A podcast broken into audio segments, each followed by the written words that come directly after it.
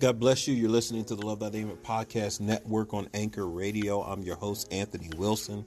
And as we get ready for this week's episode, I want to give a shout out to some of my sponsors, some of the people that are really blessing um, this particular podcast. And number one, uh, Steve McMillan with Koncrete Eden. If you go to koncreteden.com and check out the Blessed shoe line. Amazing, one of the most comfortable pair of shoes that I've ever worn. Go check them out. Uh, the link will be uh, in the comment section. Uh, you can click on that, and uh, Steve will take care of you. He custom makes shoes. Uh, just so check him out. KoncreteEden.com. Um, another great friend of mine, JB the Messenger, just dropped a brand new album. Uh, go to jbthemessenger.bandcamp.com um, and the album is It Is Finished. Go check that out. Uh, JB the Messenger at bandcamp.com. The album is It Is Finished. Uh, my favorite track on there is Thank You. Uh, man, there's actually there's a lot of favorite tracks on there, but go check out uh, this great music at bandcamp.com. JB the Messenger, him and his wife, uh, Melissa Bratcher, awesome, awesome couple, wonderful uh, man and women of God. You know, just uh, just love them and their daughter. Uh, China Bratcher. if you go to www.cookingwithchy, C H Y, dot bigcartel.com. You can check out her cooking channel again. That's www.cookingwithchy, and that's C H Y chai um, dot bigcartel.com um, and get her new cookbook. Uh, man, uh, she cooked for me. I was out in North Carolina hanging out with the Bratchers, and she did an amazing job. Uh, she uh, slayed us, man. I mean, it was a, me and my wife just enjoyed the food. Go check out um, her cookbook and her cooking channel, uh, recipes and things like that. Uh, these are just some of the sponsors uh, that I'm highlighting on my particular channel. Their uh, links will be uh, in the description. Uh, God bless you. Let's get ready to dive in with our guest this week, um, a world renowned YouTuber and Bible teacher. Uh, Pastor Mike Winger, uh, and we're going to talk about what the Bible has to say about alcohol today on Love Thy Neighbor.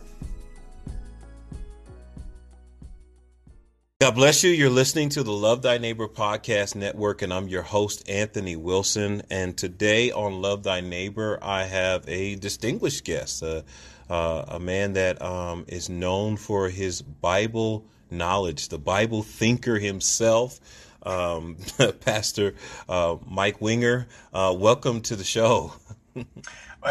It's very good to be with you, Anthony. Thanks for having me on. Um, I'm excited to have this discussion. We've and you, we were just saying we've actually been friends on Facebook for a while now. Yeah, yeah, yeah. And I know we've interacted like a little bit here and there. Yeah. But it's cool to actually get to see your face and have a conversation with you. Absolutely, absolutely. So this is great. This is great. And and so uh, for people who don't know who you are, could you just uh, let them know just a little bit about yourself? Um, yeah. So I'm I'm Mike Winger. I live in Southern California. I've been here my whole life, actually. I've been in ministry doing various, you know how ministry is. Like sometimes you do random weird things. Sometimes ministry's cleaning toilets. Sometimes it's doing uh, an outreach, you know?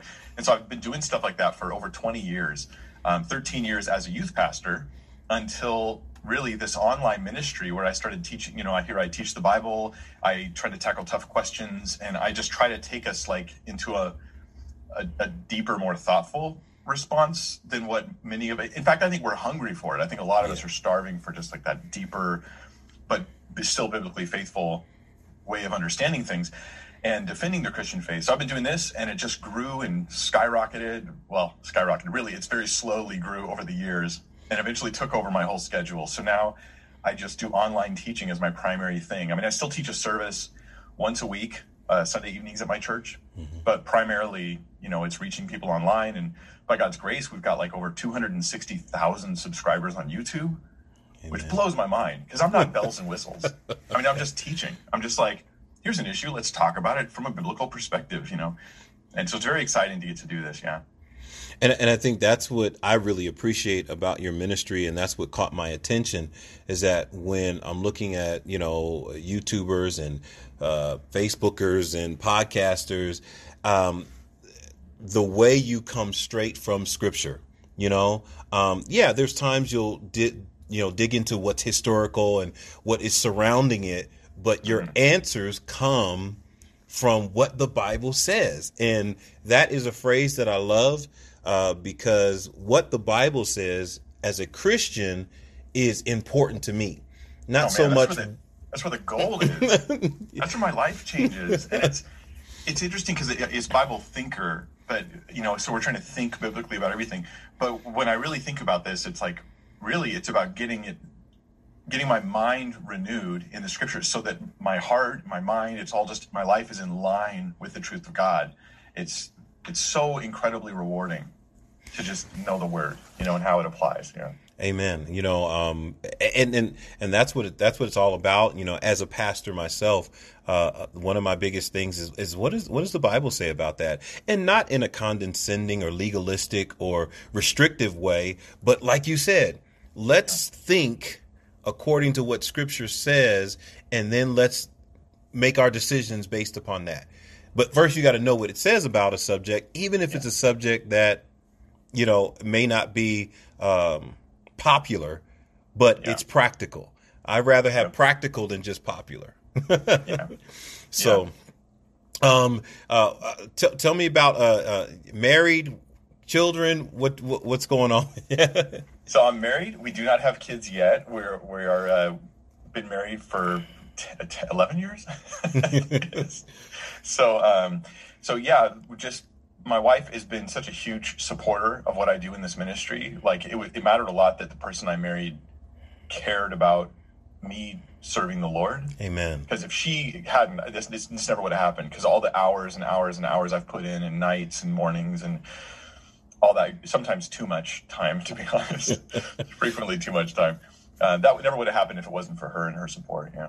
Amen. That's a, that's a blessing. You know, I was just doing a study the other day with um, some of my single guys, and we were talking about the, the word joining and how this particular word in the New Testament meant uh, specifically for marriage, God joining two people together for one purpose.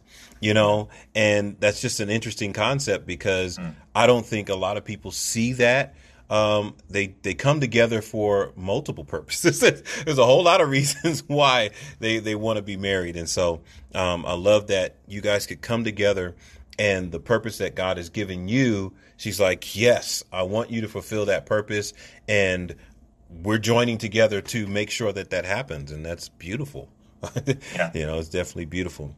So today we are taking on, I think, uh, a very practical uh, subject matter uh, that touches a lot of people um, in a lot of different ways. Some people, um, this may be a little offensive. It may ruffle their feathers a little bit. Other people, yeah. I think they're going to take a, a sigh and say, ah, okay that makes me feel better. you know, other people are like, I just don't like you talking about it. But we're yes, going I've to both responses. yes, we're going to look at what the Bible says about drinking alcohol.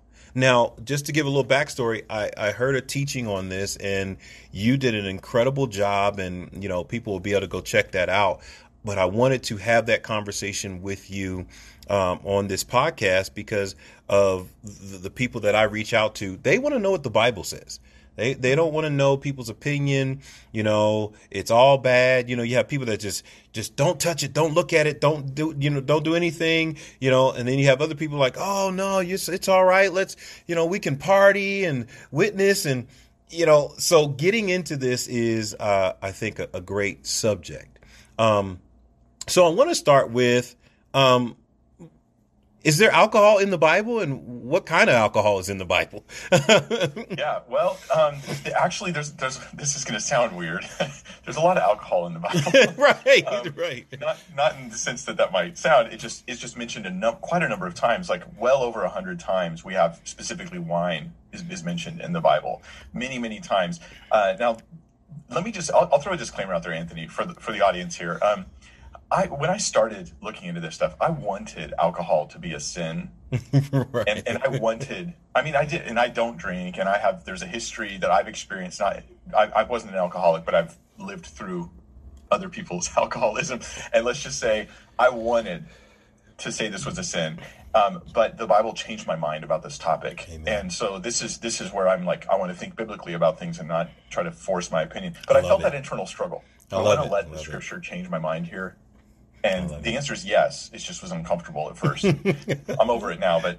Um, so some people claim that the kind of alcohol the Bible mentions is is not fermented. Right. I've heard this claim from many people, many teachers.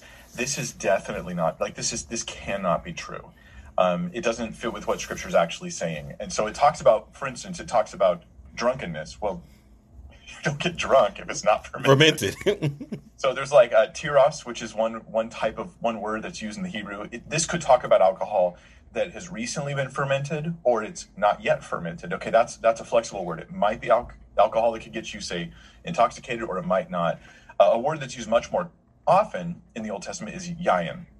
Yayin is wine, just usually translated wine, and it was most definitely a fermented alcohol. It was the most common thing that the Bible talks about. There's a couple other ones though in the Old Testament. Um, sometimes it's called strong wine or aged wine or well refined wine.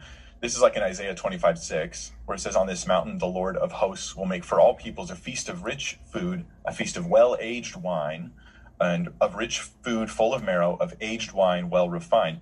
That would be wine that has a stronger alcohol content than, say, a, a weaker wine. Okay, so it's not like whiskey or something, but it has a stronger alcohol content. Then also there's shachar, which is another word that the Old Testament uses that is sometimes translated strong drink, hmm. which would probably be a very generic term that might apply to the more hard liquors and things like that. Just something that has, so they have some kind of loose terms. There's sort of wine in its early stages, wine generally speaking. Then there's strong wine that's like more al- a little bit more alcohol. Then there's strong drink, which could be a real big blanket term for all that kind of stuff right. um, in the in the Old Testament, watered down wine, wine that's like actually watered down, and this is what I had been taught that many that, that all the drinking that was done in the Bible was super watered down wine, and it could you'd have to drink like ten gallons to get drunk or some crazy amount. I remember hearing this from pastors. Um, but in in uh, Proverbs one or excuse me Isaiah one twenty two, wine that's watered down is a sign of poverty. And he, he talks to them about their poverty and he says your wine is what is, is mixed with water. And so i'm like wait a minute. You mean they didn't just always mix their wine with water and it wasn't alcoholic?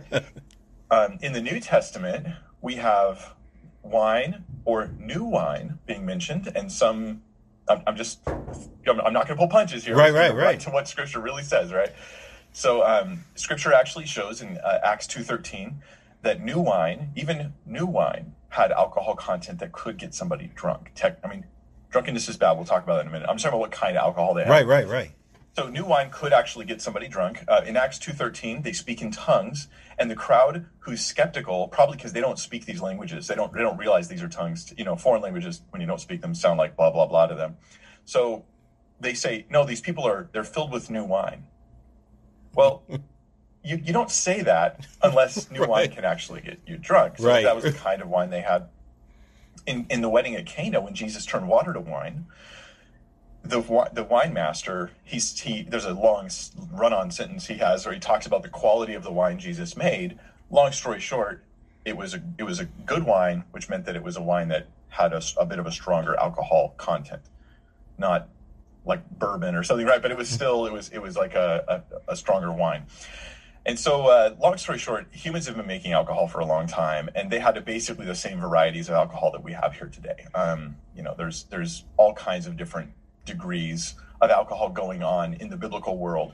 And the one thing I, I had to dispel for myself was the idea that, um, which I would have liked, but it was the idea that that the wine and the al- the wine and alcohol in the Bible was so watered down that it would be almost impossible to get drunk. Right. Um, I realized really quickly when I read these verses in context, when I looked at the Hebrew words themselves, that this is impossible. This, this view doesn't work.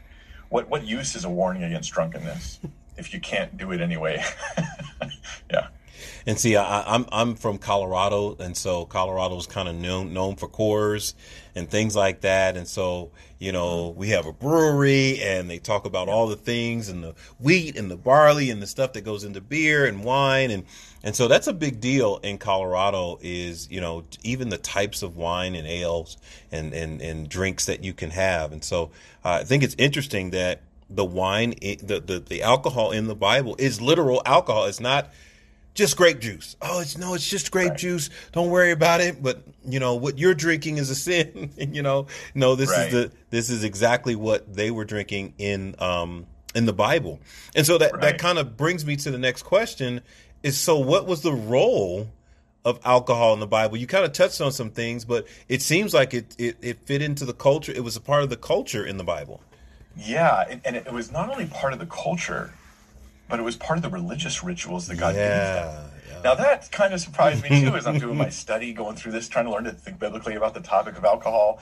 One thing to say that it's bad and realizing that it is it is wonderful and terrible and it's, it depends right? And it's it's a, it's a, it's a it depends on how you treat it. That's going to be the ultimate answer to the question here.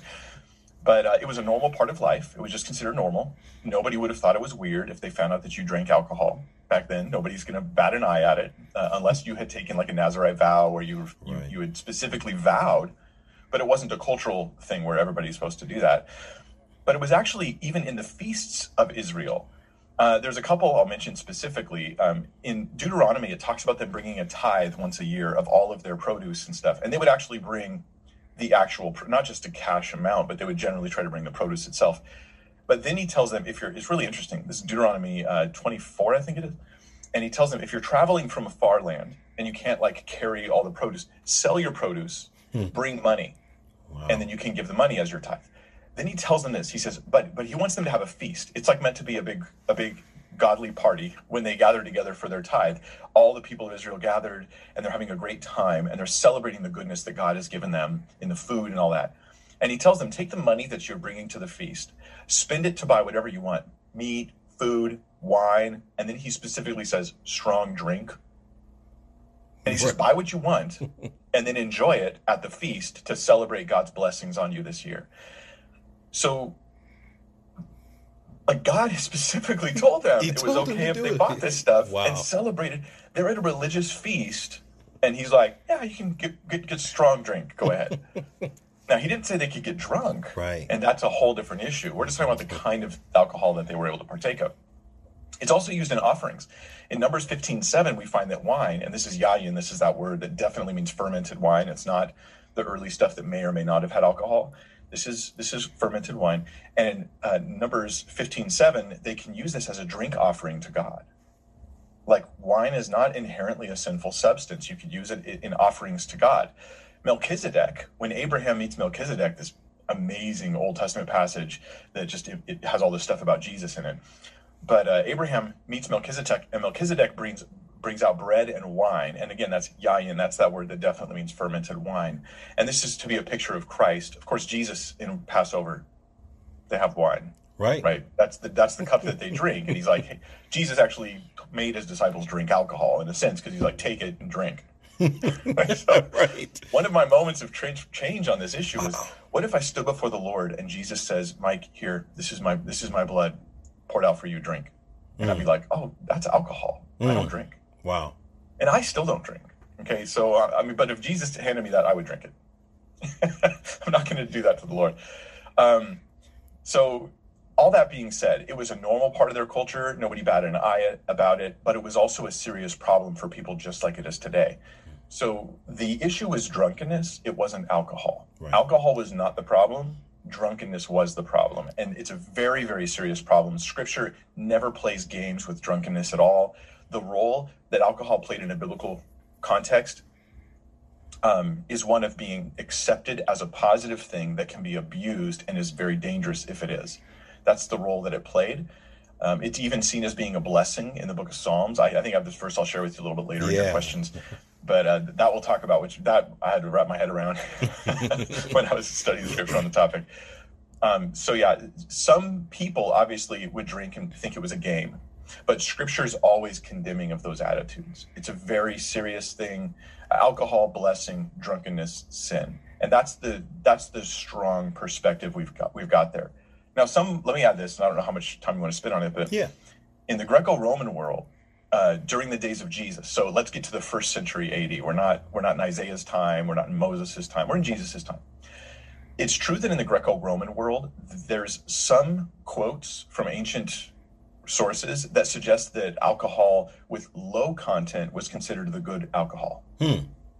Now, these come from specific people who, like in the in, in the symposium or something like that, like these specific kind of like smarty pants type individuals. You're not sure if they represent normal people or if they represent like the sort of stoic mentality where they're trying to abstain from those things.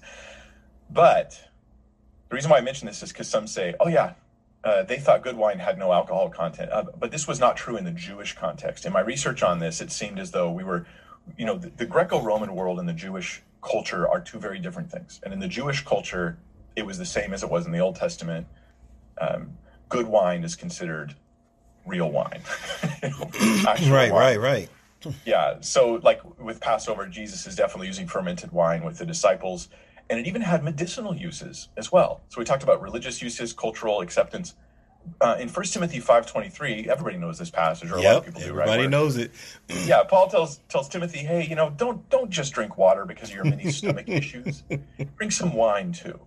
And this is probably him actually mixing wine in as a medicinal thing, not at all for the effects of alcohol, but as a medicinal thing, because I'm, I'm my guess is Timothy's a missionary. Yeah. And as missionaries know, right, when you go places, careful about the water. Careful about the water. yeah, and so this is this is Paul's advice to Timothy. Um, so obviously, the wine is not um, a, a, sin in any in any sense here, but it is interesting to know this that Timothy wouldn't drink wine before that. Right. For some reason, Timothy's not drinking wine. Paul seems like he does, at least in many contexts, and then he actually tells Timothy to because he's a medicinal reason to do it. So uh, that might give you a general overview. Uh, there is not a stigma that alcohol's bad in the Bible. It's just not there. That I think comes from the 1920s United States history. Right, right, right. Right. The, the, what do they call them? The teetotalers. Right. yeah. The, the, prohibition period and you know yeah. bootleggers.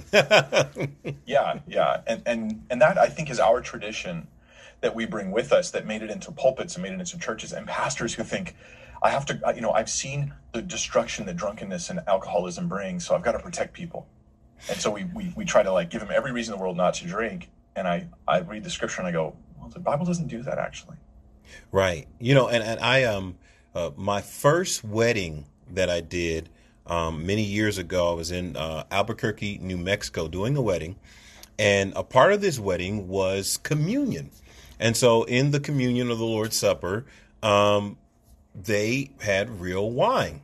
Now, when I when when we were doing this, I didn't know it was real wine. Yeah. Until I drank it, and I got like a hot flash. I just looked at my wife and said, "This was real wine." you know, and this was many years ago. I was, you know, just rededicated my life to the Lord. I was going through ministry training, um, and I was in a place where, like, you know, like you were saying early on, like, oh my God, I just sinned I, I, I got to go repent. I got to go do something because I just yeah. drank real wine.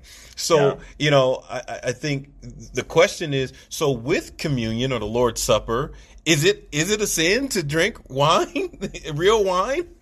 Well, if it is, then Jesus sinned. the disciples sinned.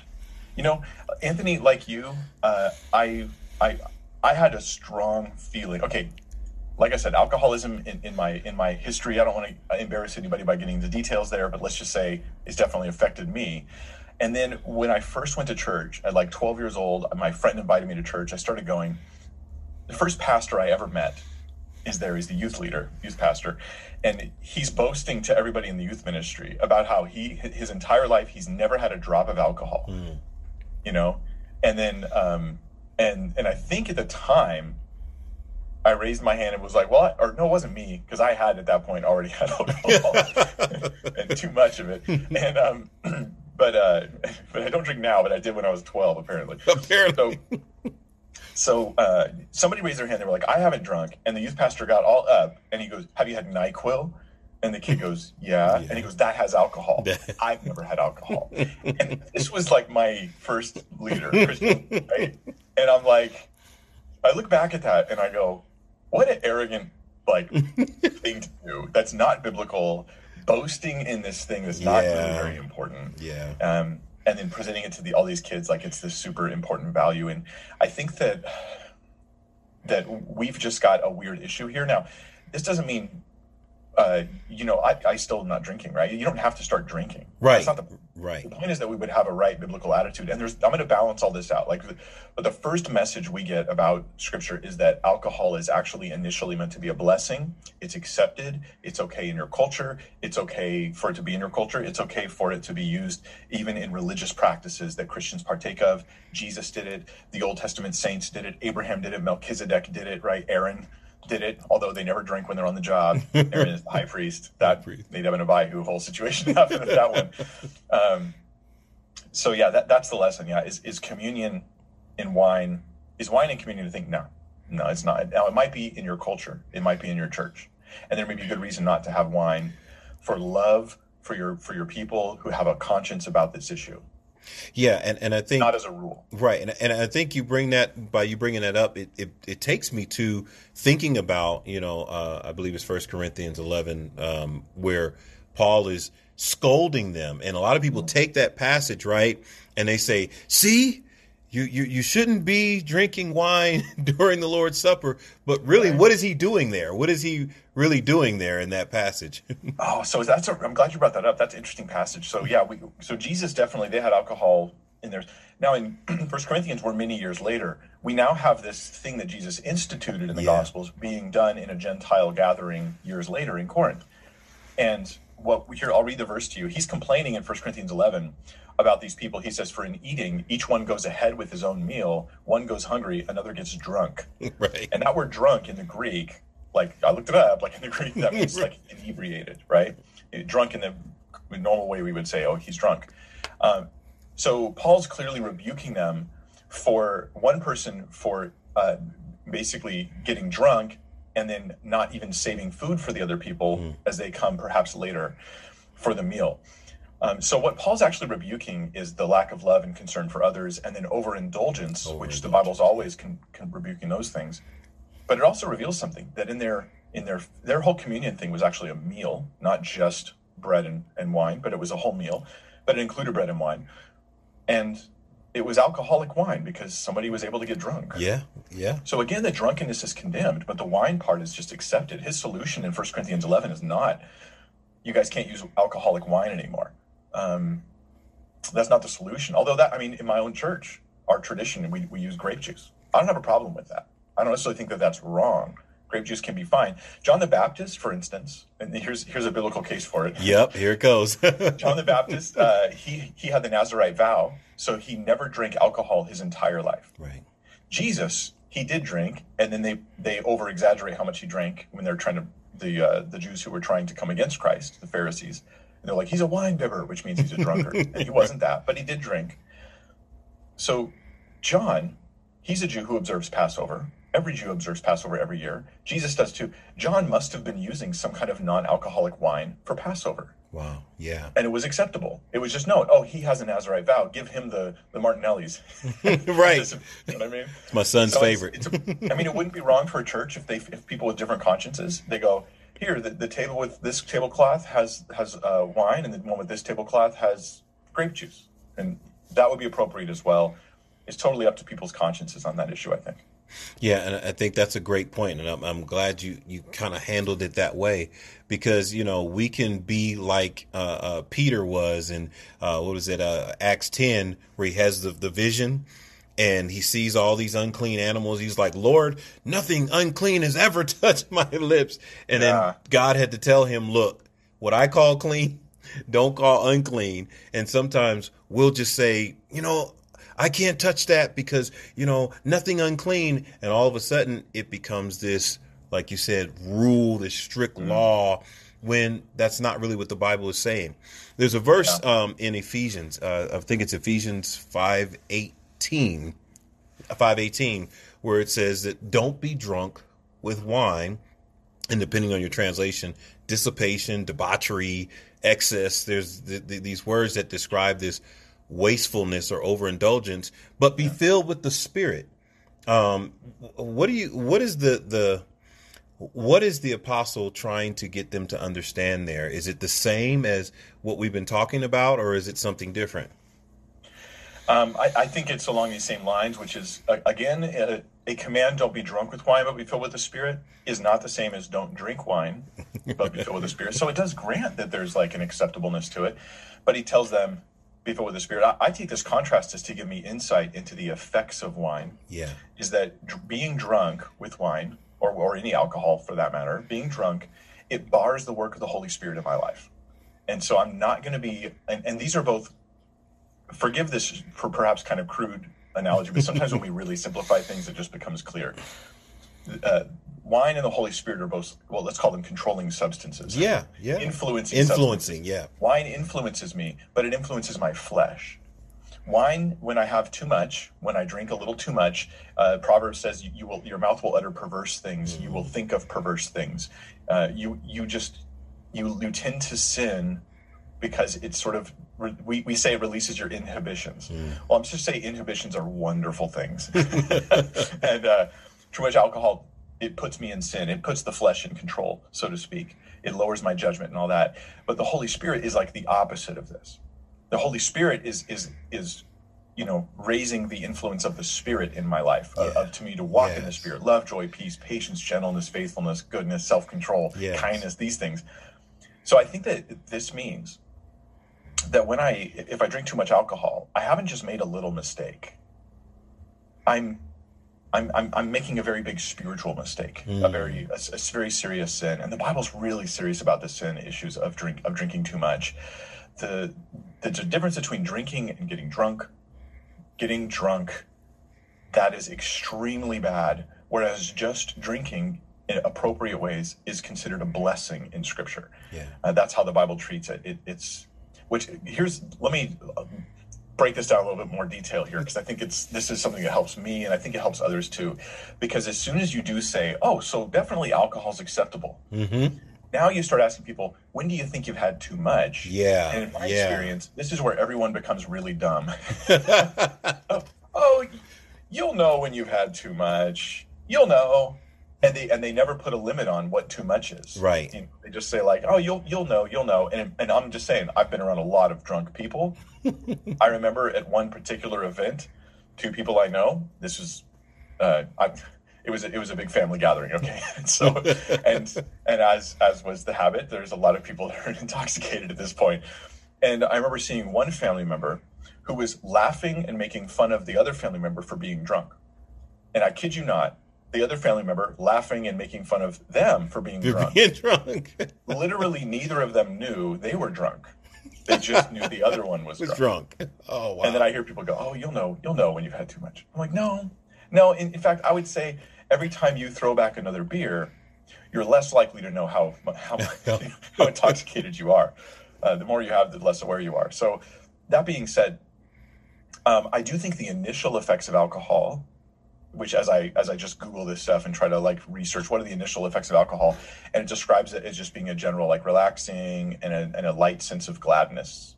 Um, that that actually is something God does allow and does bless. So Psalm 104 verse 15 is my verse for this. It says that God has given wine to gladden the heart of man, oil to make his face shine, and bread to strengthen man's heart. Okay, so oil, you put oil, your face shines. That's so not only the oil, but the effect. Uh, bread, you eat it and it strengthens your heart, like actually physically, you do become stronger. And then wine to gladden the heart, meaning that not only has wine been given by God, but the impact of the initial, like say one beer or whatever amount that is. I know everybody's different sizes, so one beer might be too much for somebody, and, and for somebody else, I don't know how much effect that has on them. But but the gladdening of the heart, that initial stage, that I think is something God's cool with. So so what about the person that that that struggles with that idea because that verse you just quoted is Yeah. in the Bible. This is Bible. You're not just like pulling stuff out of the air, but this is what the word of God says about it. And there may be a person that says, you know, that uh, like you says, well, I don't drink at all. The stuff doesn't touch my lips and um, it may even be offensive to me to see someone see someone have a drink and they're saying that the Bible says that's okay. How do you, you know, how do you deal with that? Um, I, I, I say just recognize that your conviction about drinking here doesn't apply to everyone. It just applies to you. yeah. And that to me is the saving moment is when you go, wait a minute. So if I just say I hate alcohol, I hate the idea of it, I hate the smell of it, I don't want to be around it, I don't want to drink it, I feel like I'm sinning if I do, I can apply that to me only Yeah. and then just let other people have some liberties here because scripture is giving them those liberties. And i'm just going to say yes absolutely that is the thing. Don't despise them don't divide with them. The division that's caused in the church and the body of christ over topics that are secondary like drinking that's actually worse than the alcohol issue itself i think. So when you have like a family group or a christian gathering and they're thinking we're all going to go out after church and they want to have a beer when they go out. Yeah. So they Yeah. don't invite so and so Yeah. because so and so is not okay with He's that. not okay with that. That's a bad decision. Because guess what's more important than your beer? So and So so. and so. I, I've been so- I've been that so and so. I've been the person Yeah. who's been uninvited because I didn't you know I didn't drink. I, if I have a drink, it's it's a couple of times a year, anniversaries or something like that. Um, and for a while, I was like, I, I I wanted to say that to people so they can feel better. Yeah. you know, like No, well, because you just don't want to be separate from yeah, you know, you- because you're ostracized if you don't drink, and then you can be ostracized if you do. Yep. You know, Yeah, because Uh, maybe maybe they're like, oh, that guy looks like a gifted teacher, but you know what? I know that he, he has alcohol in his home. I was over there once, I and, was I, o- and they opened the cupboard, and I saw the booze, and and so you know, there's people who are told they can't serve in church leadership or in church ministry because they drink. That's I don't think that's a biblical mandate, yeah, right? Like Scripture says, not to be given over to much wine, right, uh, or I, I, you know that's for deacons. For elders, it's the phrase "not be given over to, To wine." The the there is a concern that a person is abusing wine and that that does bar them from being a strong leader and example for others. But given over to wine is not the same as drinking wine at all, or drinking alcohol at all. right. The question is, are you given over to it? Has this thing got control of your life? Have you been given over? Like I've been, del- I'm delivering myself to the control of this thing. That's. Um, maybe, let me uh, let me just read if I can. Yeah, Since we're yeah, kind of ahead. on this. This is what Proverbs says. There's a section in Proverbs that I think helps us identify if we have a problem with drinking. And so it, it, it analyzes someone who has a problem with drinking. And it says, Who has, this is Proverbs 29, verses 29 through 35. Who has woe? Who has sorrow? Who has strife? Who has complaining? Who has wounds without cause? Meaning that they, they, they wake up and they're injured and they don't know where that came from. Uh, who has redness of eyes? Those who tarry long over wine, those who go to try mixed wine, do not look at wine when it is red, when it sparkles in the cup and goes down smoothly. In the end, it bites like a serpent and stings like an adder. Now, this is in that culture where alcohol self is not wicked, but this is clearly a drunkard or a person who's yielded over. In fact, the first indication, I think, that someone has a problem with alcohol is they tarry long over wine. Yeah. They look at wine when it's red, when it sparkles in the cup and goes down smoothly. in other words, their enjoyment of wine is like a little scary. Yeah, Like, Yeah. And and there's this there's this intense desire for wine. It's not like I could take it, I could leave it. It's just like I really want it. I really want it. So, do you have you know? First question to ask is, do I have a dangerous attraction to alcohol of any kind? I keep saying wine because that was the typical alcohol. right, used. right. But any kind of alcohol, do I have a dangerous attraction to it? Then in verse 33, it says, Your eyes will see strange things, and your heart will utter perverse Mm. Things. things, yeah. You will be like one who lies down in the midst of the sea, like one who lies on the top of a mast. You're like, you're stumbling and that kind of thing. they struck me, you will say, but I was not hurt. They beat me, but I did not feel it.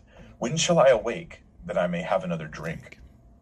Or excuse me, I must have another drink. Now, the reason why I, I um, I'm going to race through this. I would like to like spend 20 minutes on this one passage, but but the reason I go to this is because it's a poetic passage, but it describes what it's like to be someone who's given over to wine. And so I've given one thing, you have a dangerous attraction to it. Other things I get from this passage are um, you don't feel pain after you, you've drunk enough where you where you you're you're stopping. You don't notice you but you're hurting yourself or you know Wow. you're being injured. Okay, Wow. that's a, a sign of drunkenness. Yeah, that's a problem. Um, you say sinful things, but your eyes see strange things, your heart utters perverse things. If your mouth has lost the, the, the yielding to the Holy Spirit, the filter of God, then you're probably, you've drunk too much. You know, you're drunk. If there's a lack of balance, you're swaying. You know, you can't pass the sobriety test the cop gives you. Yeah. That's a problem. Right? That, that's the guy in the mast, right? You're, you're like one on the mast. Um, and then the last one, five, you're craving alcohol in the morning. Wow. Right at the end of the psalm, he says, the proverb, he says, "When shall I awake? I must have another drink." First thing on my mind when I get up, alcohol. That is definitely a sign of someone who's got a major sin problem going on at the issue of alcohol. My counsel, if this is you, if anybody's watching or listening to this, you're not the exception of the rule. Stop making excuses. Don't be like, "But I'm a good drunk." But it's okay for me. Right. I'm better than that. I can handle I only it. have some of those symptoms, not all of them. I think um, I think you just got to stop and take it very seriously. Um, this the scripture is as much as it says alcohol is a blessing. You know, for every one time it says that, there's ten times where it warns us, and it says things like, "Drunkards will not inherit the kingdom of God." Right.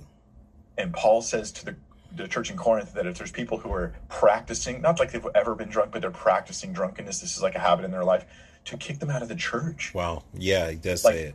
for their restoration, that they might be brought back. But it's an, we will not tolerate it, is the idea. And then he's constantly referring to be sober, be sober, be sober. You know, you hear that a lot, you know, in a spiritual sense, but over and over, be sober, be sober. Um, so a couple of things before we try to wrap this up. Um, social drinking. Is it bad? Is it good? What, what are we, how do we address that? All right, so um, I'm going to say there's layers to this issue. Okay. let's talk about just the idea of social drinking in general. Well, alcohol is meant as a blessing. Social drinking is something that happened in Scripture that Jesus himself was probably doing, and the disciples were, and nobody even thought about it, as long as it wasn't drunkenness. That was a major issue. Social drinking was considered a blessing. Social drinking is in the blessing category, I think, because alcohol is not the issue. Sobriety is, Is the issue. the issue. Mm. So as long as you're still sober, that's fine. I want to be as accepting of alcohol as Scripture is, but I want to be as serious about drunkenness as Scripture is as well. Um, there are limits. So even in Scripture, the priests, when they're operating in the temple, they're not allowed to drink because it might mess up their judgment, or they, you know, they, they you, you have important duties to take, to be doing whatever. Yeah, don't be drinking at that time, even casually. Um, kings sitting in judgment, like I don't want the person who's deciding my fate who just had a beer, you know. Um, but there's also some other issues that we need to look at, and these are the issues of conscience, which is just because social drinking is okay as a blanket statement, is it okay for me personally? Personally, yeah, that's good. right? Then there's a, the the concern of love. So conscience is about me. Is it okay for me, not just them? Then there's love, which is is it okay for others around me? Is my drinking or my not drinking having a harmful effect on them that I should be aware of? Yeah. So let me, if I can, can I read just a big chunk of Yeah. Romans chapter 14? Yeah. This is Romans 14. I read the whole chapter, but uh, this I think gets it across. Romans 14, 10 through 23. It's going to talk about food, wine, and then like feast days. Um, these are things that people were disagreeing about in the church.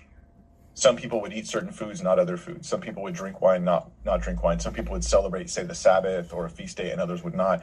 And Paul's giving them counsel, and he's letting them know you could you could take your pick on how you want to treat these issues, but here's how you should treat each other on these issues Right. and this is his counsel romans 14.10 why do you pass judgment on your brother or you or you why do you despise your brother for we will all stand before the judgment seat of god for it is written as i live says the lord every knee shall bow to me and every tongue shall confess to god so then each of us will give an account of himself to god the first lesson is um, and, and if you read the whole thing in context you get the idea the there's those who pass judgment on their brother that's the person who won't drink like perhaps me okay I, I still don't really drink my danger is that i'll be judging all the drinkers Yeah.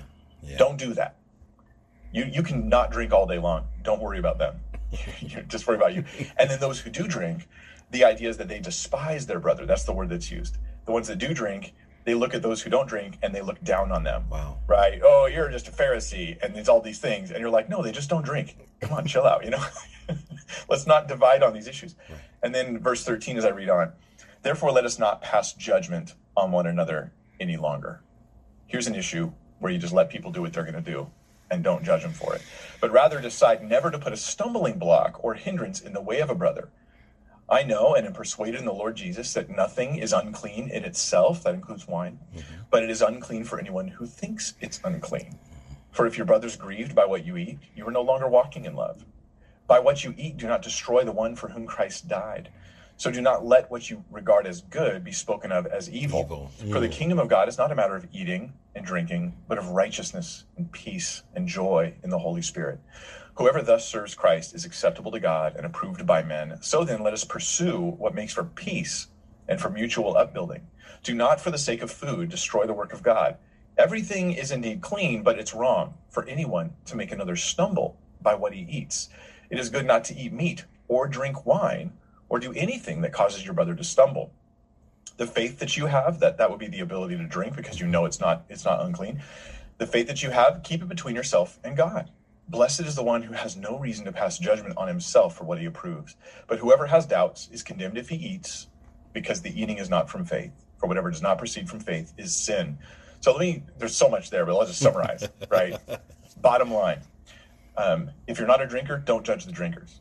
If you're a drinker, don't despise the non drinkers. Assuming that there's no uh, drunkenness happening, that that's off the table here, then this is our rule. And there should be no division. Give space, God will deal with them. The drinkers have one extra burden, though, that Romans 14 gives them, which is hey, you have a liberty with drinking. But when you're in the presence of others who it's going to stumble, just hold off on that liberty for the sake of your brother. Yes. And that to me means the fellowship's more important than the alcohol. Now, personally, and, and you're, you're this way too, I think, Anthony. Yes. I don't care if people drink around me. Okay. Ten years ago, it would have given, I would have been just judging them Me too. I Me too. wasn't biblical, Me too. to be honest. I would have been do, violating exactly what Romans 14 says. But now I don't care. If, if I sit down and someone right next to me is drinking alcohol, I, I could not care less because I finally kind of come full circle on the issue. But if I was still that guy, then the drinkers around me, it would be a loving thing for them to say, you know what, Mike's kind of weird on this thing. Let's just set this aside so we can still Right, right, right, right, right. And I, and and like you said, I am exactly like that. Probably ten years ago, fifteen years ago, I'm looking at, oh my goodness, that person has a beer in their hand. They have this, and it's like Yeah. it was really weird. And now when I think about it, I get really uncomfortable with thinking that, man, I was just so judgmental towards people, not in a you know uh, a rightful way, but in a condemning and almost prideful way that I'm looking down on them as if they're a lesser Christian because they do this. And, and and Romans 14 believe it or not was the chapter that like opened my mind and like wow you know and I began to study alcohol. And that's why when I heard you teach on it, I was like wow this guy has really really got this balance because uh, it made it seem like we were just you're forbidden to do anything and you better not do this or better not do that but at the end of the day um, there is freedom in christ but you have to be careful with your freedom in using those guidelines and so some final thoughts about this subject um, and then i'm going to ask you could you pray for our listeners um, that they would just get this revelation Yeah, I'd love to. I'd love to. I know I, I know I'm ruffling feathers, but you know what else? I trust that your listeners, they're like you and they're like me, where they go, All right, Lord, if your word ch- changes my mind, I want word? to let that happen. yes I yes. really want to let it happen. It's a little weird, it's a little uncomfortable, but I feel like I'm loving you by yielding on this issue. So here's my my counsel to you guys is everybody listening, look, there's three questions you should ask about this topic. One, is alcohol okay for for people in general? Right? Is alcohol okay for people in general? And the answer is clearly a yes. In fact, it's meant to be a blessing. Right? The next question is, is it okay for me? now that I'm not I'm not judging anybody else, I'm not dealing with anybody else, is it okay for me? Just be very honest, right? For John the Baptist, it was not okay. And perhaps for some of you, you're like, no, I'm gonna have problems with that. So I'm gonna stay away from it. Um, generally speaking, most former alcoholics should just stay away from alcohol, right? this is just yes. generally good advice. Yes. So just be very honest. Is it okay for you personally? And then finally, and this is the question everybody forgets to ask, is it okay for my brother or sister yeah, right here? those around yep. Yeah, is it okay for the people around me? Maybe maybe it is okay for you. Maybe you got you got wine in the cupboard, but it doesn't mean that it's necessarily something you want to put on display in front of everybody. Not because you're embarrassed. There's nothing shameful about what you're doing. You just love them and don't want to cause them to stumble Yes. because they don't have the freedom you have. So my counsel is, yeah, is it okay? Yes. Is it okay for me? You ask that question. Is it okay for the people around me? Well, if the answer is yes, then go for it. And if not, then default to being um, to holding off on it in that environment, right? Because you just don't want to cause them to stumble and cause them problems on these issues. Awesome. Awesome. Well, if you would pray for our li- listeners, I think we can wrap this thing up. And this was really, really amazing. Again, thank you. Thank you so much for your time. yeah, thanks, Anthony. It's been great to be with you. Let's, let's pray. Lord, we want to think like you do on this stuff, which means that we want to have the right mentality about alcohol, um, but also the right mentality about love and fellowship and ministry. We want to understand the, the blessing that alcohol is actually for us we also want to understand how extreme the issue of drunkenness is, how destructive it is, and how dangerous it is. We just pray you'd help us to keep those as separate issues in our hearts and minds. And we pray this um, that as we encounter drinkers, non drinkers around us in, in our ministries, in our fellowships, in our families, that we would we would have the attitude that Christ would us would have us have on these topics, not be divisive, to not judge, to not despise, but to exhibit the love of Christ because the unity of the believers is so important to you, Lord. We want that to be important to us as well. In Jesus' name, amen. Amen and amen. Thank you again, Mike Winger, the Bible thinker. Uh, you guys got to check out his YouTube channel if you have not. Um, he's on Facebook. We're friends on Facebook. Um, humble, but you can tell this man loves the Word of God, and that is uh, to be um, celebrated. And so, again, thank you so much for joining us today. Um, this was amazing. Hey, Anthony, thanks for having me, man. Thanks for having me. I appreciate it. And, uh, you probably speak too highly of me, so I want to acknowledge. no, no, no, no. Yeah, I mean, yeah. Um, you you have impacted my life uh, on a couple of different things. And so uh, I was glad to be able to finally interact with you, uh, kind of in person. You know, I mean, it's Zoom, but you know, it, it's it's it's in person. You know, through the, the podcasting. Um, this podcast has allowed me to meet a lot of great people, and you're just another one of those great people I've been able to meet. So. Uh, thank you so much. And so, to those listening, remember love the Lord your God with all your heart, soul, mind, and strength, and love your neighbor as yourself. God bless you until uh, we talk again.